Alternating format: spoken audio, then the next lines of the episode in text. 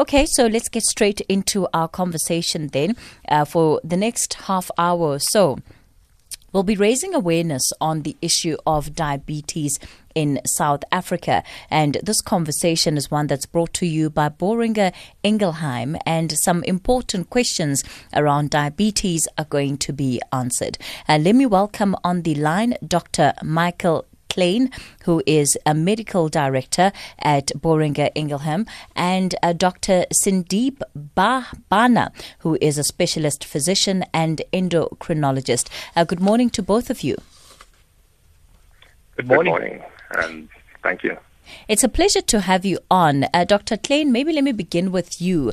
Uh, why do you, did you feel that it was important to raise awareness around diabetes and have this conversation, especially this time of the year? So, uh, oh, there are a number of, uh, of, of, reasons. Mm. Um, firstly, thanks for, for allowing us to be on the show. The um, recently we've celebrated World Diabetes Day um, just a few weeks ago, and uh, the reason for that is that we know that whilst diabetes is not, uh, uh, many would say it's not a global pandemic per se, but the rate of growth of this condition, um, it's certainly a, a critical global health burden. And so raising awareness is certainly a very a key element uh, in the management of, of diabetes. So raising awareness both of of the condition, but also the evolution of the science and how the data has evolved. Um, so for those managing diabetes, the healthcare practitioners in South Africa, that's quite critical, but also for patients, being aware of what treatment options are available and what they can be doing to manage their conditions is obviously quite critical.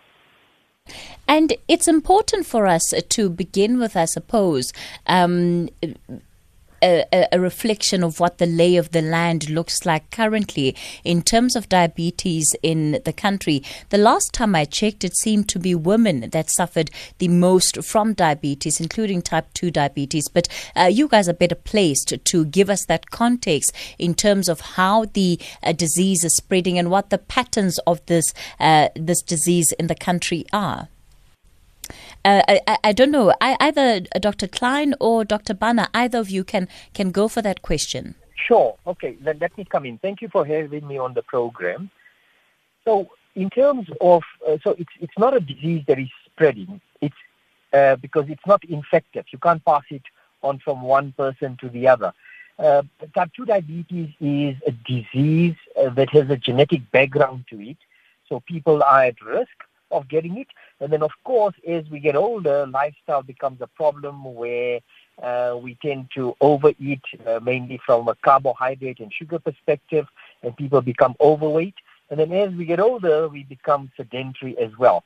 And that then makes it a potent uh, um, combination of things, genetics, lack of uh, activity, and too much carbohydrates predisposes us to having uh, diabetes, uh, a problem of having high sugar level. And so uh, the reason why I think we're sitting with a problem is that uh, worldwide obesity and being overweight is becoming an epidemic. And if you look at South Africa, it's no different. In fact, uh, the, the, the, stats look graver for us.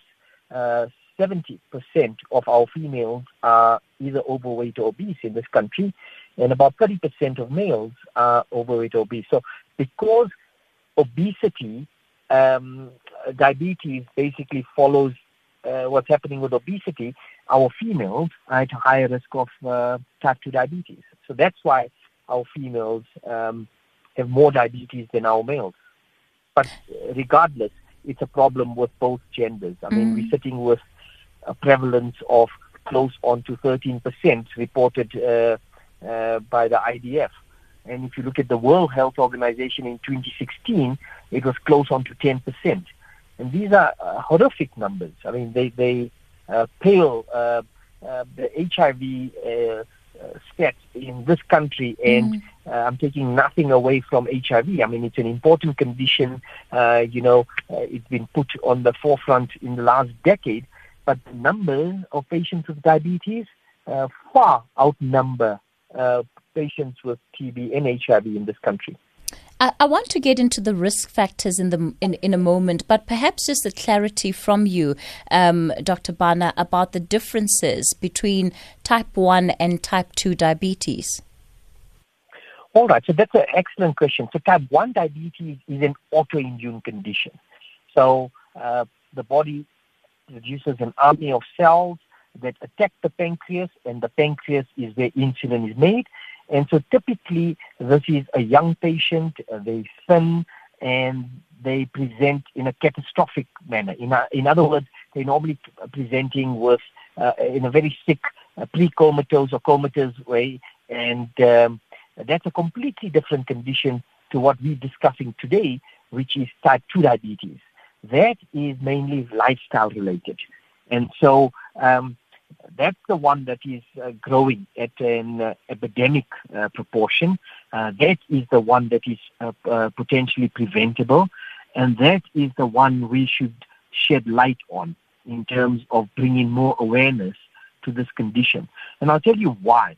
Because if you take the number of people worldwide dying from HIV, TB, malaria, and road accident deaths, it pales in comparison to the number of people that die of type 2 related uh, conditions. So uh, that's why we all need to become aware of this condition, which is definitely preventable. Mm. Dr. Klein, when I listen to what um, some of the prevalence rates is and how diabetes is affecting men and women differently, especially in South Africa, does that mean that women are more susceptible um, to type 2 diabetes? So um, yeah, it's, it's also an, an, excellent question. I think um, one shouldn't lose sight of the fact of uh, what underpins uh, the development of diabetes. Mm. And so, if we're talking about type two diabetes, generally, it's uh, one way of thinking about it is it's, it's a disease of, of, insulin resistance. And so, obviously, uh, diet and lifestyle factors become quite crucial in the management of this. Um, in terms of uh, uh, lifestyle, clearly um, we should start looking at overweight, sedentary populations. Um, the risk levels do certainly increase. I think just speaking, following on from Dr. Bhana's points, mm. the, um, the, the, the, misconceptions that often uh, drive the complexity associated with managing diabetes are, are very simple ones. It's, it's things like um, uh, I have no symptoms, so my condition can't be serious, or mm. I don't uh, feel ill, I don't need to take my tablets. And then the other common misconception is uh, complications only occur in, in uh, patients who take insulin. I think what the, mm-hmm. the data is showing is that beyond what people commonly think of as the complications associated with diabetes, like blurred vision, uh, possibly uh, developing to, you know, to getting a stroke, for example, amputations, um, what we are now realizing is that more than two thirds of people with diabetes will die of heart disease, of cardiovascular disease. Mm. And over a third, in fact, up to 37% of patients with type 2 diabetes will have chronic kidney disease. So that the, the, the fact that um, heart and kidney disease is very strongly correlated uh, with, with diabetes is significant. And, uh, and those, of course, span the genders. So, you know, it's not, one shouldn't um, think that this is restricted uh, or, or, affects predominantly one of those genders. Mm. So, so effectively, when one is when one has diabetes, whether or not they've been diagnosed, it opens the door and puts them at risk for um, other cardiovascular diseases. Absolutely correct. Um, and so, what what makes things exciting for us in uh, as we see new data evolve and develop is that there's been this recognition, there's almost been this paradigm shift uh, in the thinking around diabetes, where previously the focus was on, you know, let's make sure we can manage that blood sugar. Now there's a recognition that that's one component of it, mm. but by appropriately managing diabetes, we could actually reduce somebody's uh, risk of dying or of developing um, uh, complications related to that, reducing their risk of heart failure or, or progressing on to, to kidney failure. Mm. So that paradigm shift, um, so they sometimes referred to as macrovascular complications, I think there's been this recognition that our interventions need to be making a difference in those those hard endpoints, if you like. And so when these newer interventions and newer drugs are being evaluated, you know, what they do in that regard becomes quite uh, quite important. Mm. Dr. Bhana, I want to uh, you know build on on something that uh, Dr. Klein has raised, and that's the issue of insulin resistance. And often it's uh, not well understood. Uh, you know, you'll be sitting at home and you'll see a TV ad about insulin resistance, and you know you're being offered different types of medication, uh, over the counter medication to take for it. But what is insulin resistance? And uh, how much of a risk does that create for developing uh, a disease like type 2 diabetes? Excellent question. So, you know, um, sugar is both an important nutrient for the body to obviously get its energy, but of course, it's uh, quite dangerous as well. So, uh, the hormone insulin then manages uh, sugar levels in the body. Now, normally uh, insulin will be secreted by the pancreas and the glucose or the sugar then gets used and um, the rest of it gets stored in the body. Now, if for whatever reason, it's genetics, it's lifestyle, it's being overweight, the body becomes resistant to the message that insulin is meant to deliver, then we consider the body having insulin resistance. And that happens at a cellular level, at the level of the liver, at the muscle cells, at the fat cells, where these organs were supposed to take up the sugar and they don't. And that means your blood sugar levels go up, and the high sugar level then causes damage. And Dr. Klein uh, very elegantly pointed out that the problem with diabetes is that a lot of people don't feel sick till it's too late. And that uh, when the sugar levels are a bit high, they don't feel sick like they feel with TB or with HIV or with stroke or and so this condition goes on silently for a long time before the patient actually becomes aware that something's wrong. And by the time they pick, pick up that something's wrong, a lot of these patients already have some complications. So we know that about 60% of people still remain undiagnosed with the type 2 diabetes in this country. And so the numbers I gave you earlier are only the ones that we know of. And so Dr. Klein spoke about some of the complications. We get microvascular complications that the small vessels of the body are affected, and that can cause visual problems and blindness. It can affect the small vessels of the kidney, which can end up causing uh, kidney failure and the patient requiring dialysis. Um, there can be problems with the small vessels of the feet, and they can cause uh, uh, infections and amputations. But the major problem is the cardiovascular problem, uh, where uh, these patients are at a higher risk of heart attack, strokes, and cardiac failure. Mm. And for that, uh, we need a slightly different approach to what we were doing in the past. We know that even when we bring sugar levels under control, that we mitigate a lot of the microvascular complications that I spoke about, but we don't do too much about the heart attack and the strokes. And that's why it's quite exciting that in the last decade we've got a whole lot of new molecules, new drugs that address this cardiac failure issue, uh, the issue of heart attacks, and uh, in some way with strokes as well. And not only that, um, it also improves uh, kidney functions. So it becomes exciting uh, to be a mm. diabetologist mm. or an endocrinologist uh, since the last decade because we're finally doing something about the heart attack and, and the strokes. Or we or we're capable mm. of doing something mm. about it. Of course, if the right drugs are chosen and um, the patient is treated holistically. Mm. So that's insulin resistance in a nutshell. It's about addressing um, the cholesterol that's related to patients with type 2 diabetes. It's about managing the hypertension, the high blood pressure, which uh, closely uh, uh, is linked to type 2 diabetes, and then obviously managing the sugar level and the weight as well. Mm.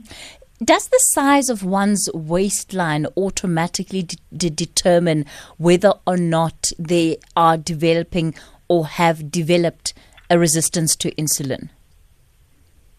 Yes, no, excellent question. Yes, it, it is. So 85% of people that are overweight, uh, have insulin resistance, and those are the people that are at high risk of developing type 2 diabetes. And so waist is certainly one of the criteria that we use uh, for insulin resistance, and in fact, uh, something we call the metabolic syndrome.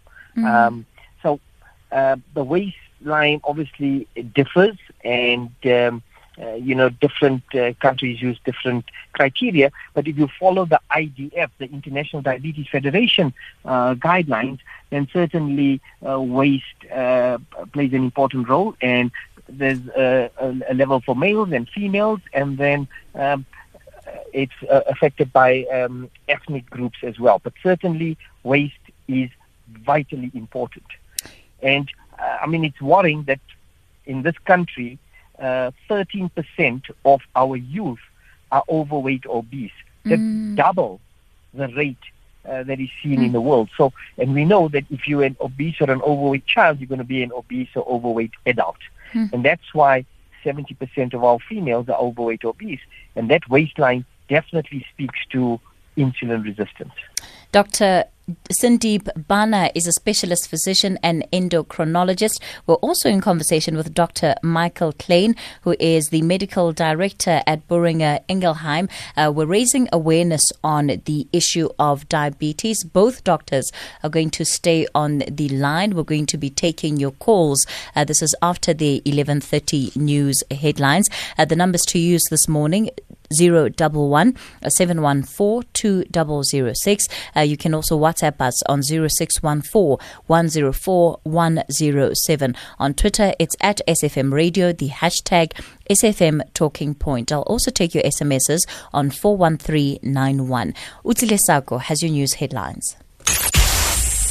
The Talking Point with Kathy Motlatlana. Weekdays, 9 a.m. till midday. Well, we're con- uh, continuing with our conversation on diabetes this morning. I'm joined by uh, Dr. Michael Klein, who is a medical director at Boehringer Ingelheim, and Dr. Sindeep Bhana. He's a specialist physician and endocrinologist. Uh, some callers on the line. Uh, just double, j- double checking, Dr. Uh, Klein and Dr. Bhana, you can still hear me? Yeah, we still hear. Okay, great. Uh, yes, yes, we can. Fantastic. Let me go to Nomsa in the East Rand. Nomsa, good morning. Um, good morning, Kathy. How are you? I'm all right, Nomsa. Go for it. Um, thanks. Um, that's a very, very interesting topic. Mm. And um, unfortunately, in our country, I think one of our biggest problems is with healthcare messaging. You know, because right now, um, mm. even if you advise somebody on a diet that they need to follow, um, one of the things is that the sugar is hidden under the glycemic index. Mm. So a layperson would not understand what that means. Um, I saw on Twitter the other day there's a country overseas, I can't remember what it was, but uh, they've decided to have the um, the nutritional um, information that you find on the side of the packet written in front exactly where the the product that you are buying is written. Mm. I think we need to keep healthcare information very simple for a layperson to understand. If they are taking um, those cornflakes or um, those Rice Krispies, they know exactly how much sugar is in there you know. Nomsa, that that's such an important point because I also feel like you know you, you need almost a bit of a lesson. Until I spoke to dietitians, I didn't really even understand how to read that nutritional information correctly. You know, and and you're right about the amount of sugars uh, that are hidden under there, under your syrup and your glucose and your whatever else uh, that manufacturers might call it, uh, that we might be overlooking as consumers of these products. Uh, Dr. Clark, I don't know if you want to come in here. Yeah, look, I think uh, you raise an excellent point, uh.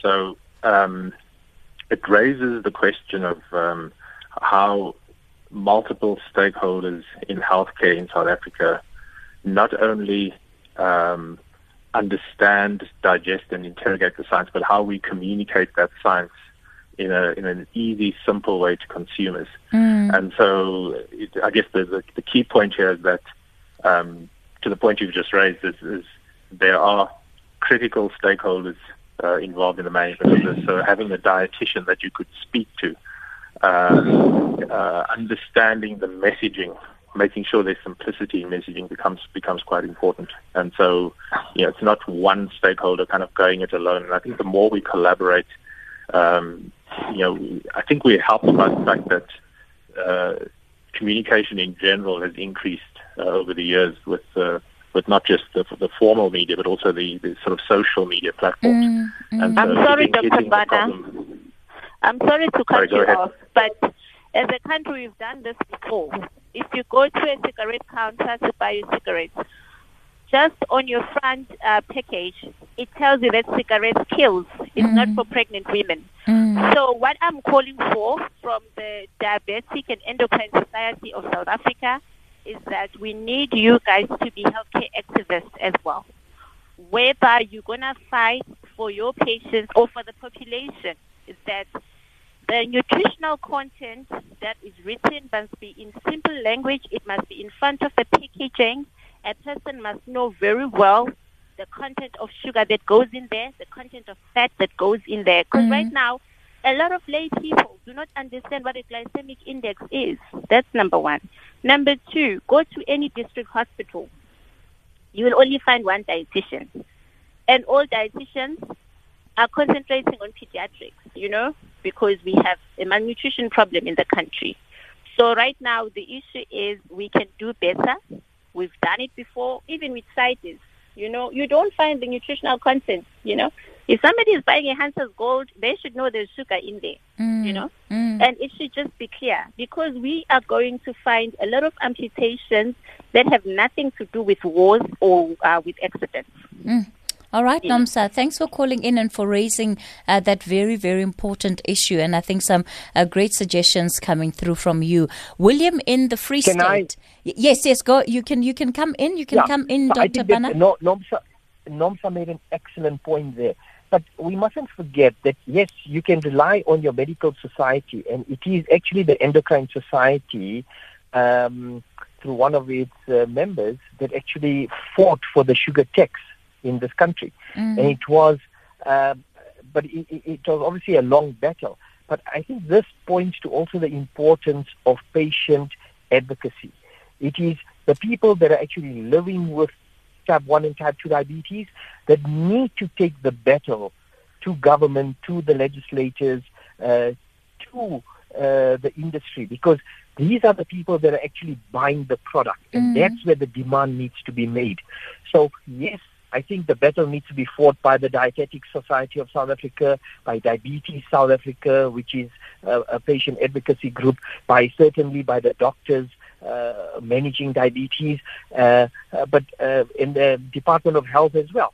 And, and she's perfectly correct in saying that there's a lot of words in that label that the layperson's not going to understand. The euphemisms that we use for sugar, uh, fructose, sucrose, mm. maltose, mm. corn syrup, dextrin. It's all hidden. And um, the battle, if, if, we all wait for the doctors to take this battle, it's going to take another decade. Um, and just like cigarettes have a warning um, and alcohol have a warning, uh, there needs to be a warning for sugar as well. But it's a battle that we all need to fight. From the level of our schools, where the parents need to make sure that whatever is sold in tuck shops uh, is fine, uh, to um, labeling and it, it's going to be a long battle, and it's a battle that's never going to be over. Um, but I think we all need to partake in that, and she's absolutely right. Mm. The, the, the school tuck shops one is, of course, a, a very very big issue, and I know that uh, many school governing bodies contend with it. Right? Um, yeah. Th- thanks for thanks for raising that issue. We actually need to have a separate conversation on what is being sold to children at tuck shops. I'm also just thinking about the amount of vetkoeks and um, kotas, bunny chows that are sold. Uh, William in the Free State. Good morning. Good morning, Casey. Casey, the mm. question that I wanted to ask, uh, if one is a type 2 diabetes, uh, you have been treating for it for a long time, can it, can it be uh, disappear from your blood at some stage that, you know, maybe the doctor say, no, no, don't take the tablet anymore. So that's the question that is possible. Okay, all and right. what are the factors? Okay, William, thanks for that question. Uh, I'm not sure who wants to take it between. Uh, Maybe let me take this. Sure, let me take go for this it. one. Mm. Um, So type 2 diabetes is reversible. Certainly, if you pick it up early, you get the patient, and there's lots of work now being done world over to say if you get that weight down between 15 and 30 percent. So, in other words, if a patient's weighing 100 uh, and 20 kilos and they lose between 24 and 36 kilos, definitely uh, you can reverse the diabetes. If the person is willing to change that lifestyle, they certainly can from a dietetic perspective, eating correctly, exercising, uh, uh, burning that weight off. We know this from bariatric uh, surgery studies where patients that are uh, morbidly obese uh, with type 2 diabetes uh, go for bariatric surgery and they lose 30 to 40 percent of their weight over the next six months to, to, to a year, they manage to reverse their diabetes. And of course, the important thing is to then maintain it. So, yes, that's an extreme example where bariatric surgery has been shown to reverse diabetes, but there's a lot of new drugs that have come on the market. And if we use it early enough with our patient being sure. active managers mm. of their weight and their exercise, it can certainly, in the early phases, be reversed. All right. Dr. Ban, I'm going to Yeah, have to leave it there. Uh, Dr. Klein, I'm going to take a quick break. I'll give you a chance to uh, also give your thoughts after this. Leading the conversation. Hashtag SFM Talking Point. We're wrapping up our conversation focusing on diabetes this morning. Of course, uh, we've been joined by Dr. Michael Klein and Dr. Sindeep Bhana. Uh, perhaps just a moment to give both of you uh, an opportunity to wrap up this conversation. Uh, Dr. Klein, let me begin with you. Yeah, I was going to say that um, if I were to if I were to leave uh, maybe three positive messages, um, the sort of, silver linings behind this cloud of diabetes, they'd be the following. the first would be type two diabetes can be prevented. Uh, the second would be it certainly can be reversed, and the third would be that the risk of complications can be reduced. And uh, you know we have, in addition to diet and exercise. You know, there there are various tools that have been put into our armamentarium that assist us in that. Um, and, and obviously, the most exciting recent being these newer classes of drugs. I'm thinking specifically of the what's referred to as the sodium glucose transporter 2 class, the SGLT2s, that actually uh, are changing treatment guidelines uh, in reducing the risk of these uh, complications like heart failure and, and kidney kidney disease and kidney failure. Excellent. Thank you so much for that. Uh, Dr. Bhana? I think the message I'd like to leave with the audience is that um, I think every person should aspire as an adult to have a waist circumference of around 80 centimeters if you're female and below 94 centimeters if you're male. And that's something that is doable by the uh, by us as the adult population in South Africa. Number two, uh, we need to become uh, bigger advocates uh, for ourselves, especially in terms of preventing diabetes amongst the adults and for our children. And uh, the advocacy group needs to take the battle to the legislators. And um, number three is that I think everybody should have the sugar levels tested. It's easy. It can be done at pharmacies. It can be done as general practitioners. Um, and it's easily available, and everybody should know their sugar level, um, their blood pressure levels, and their cholesterol levels, and their waistline.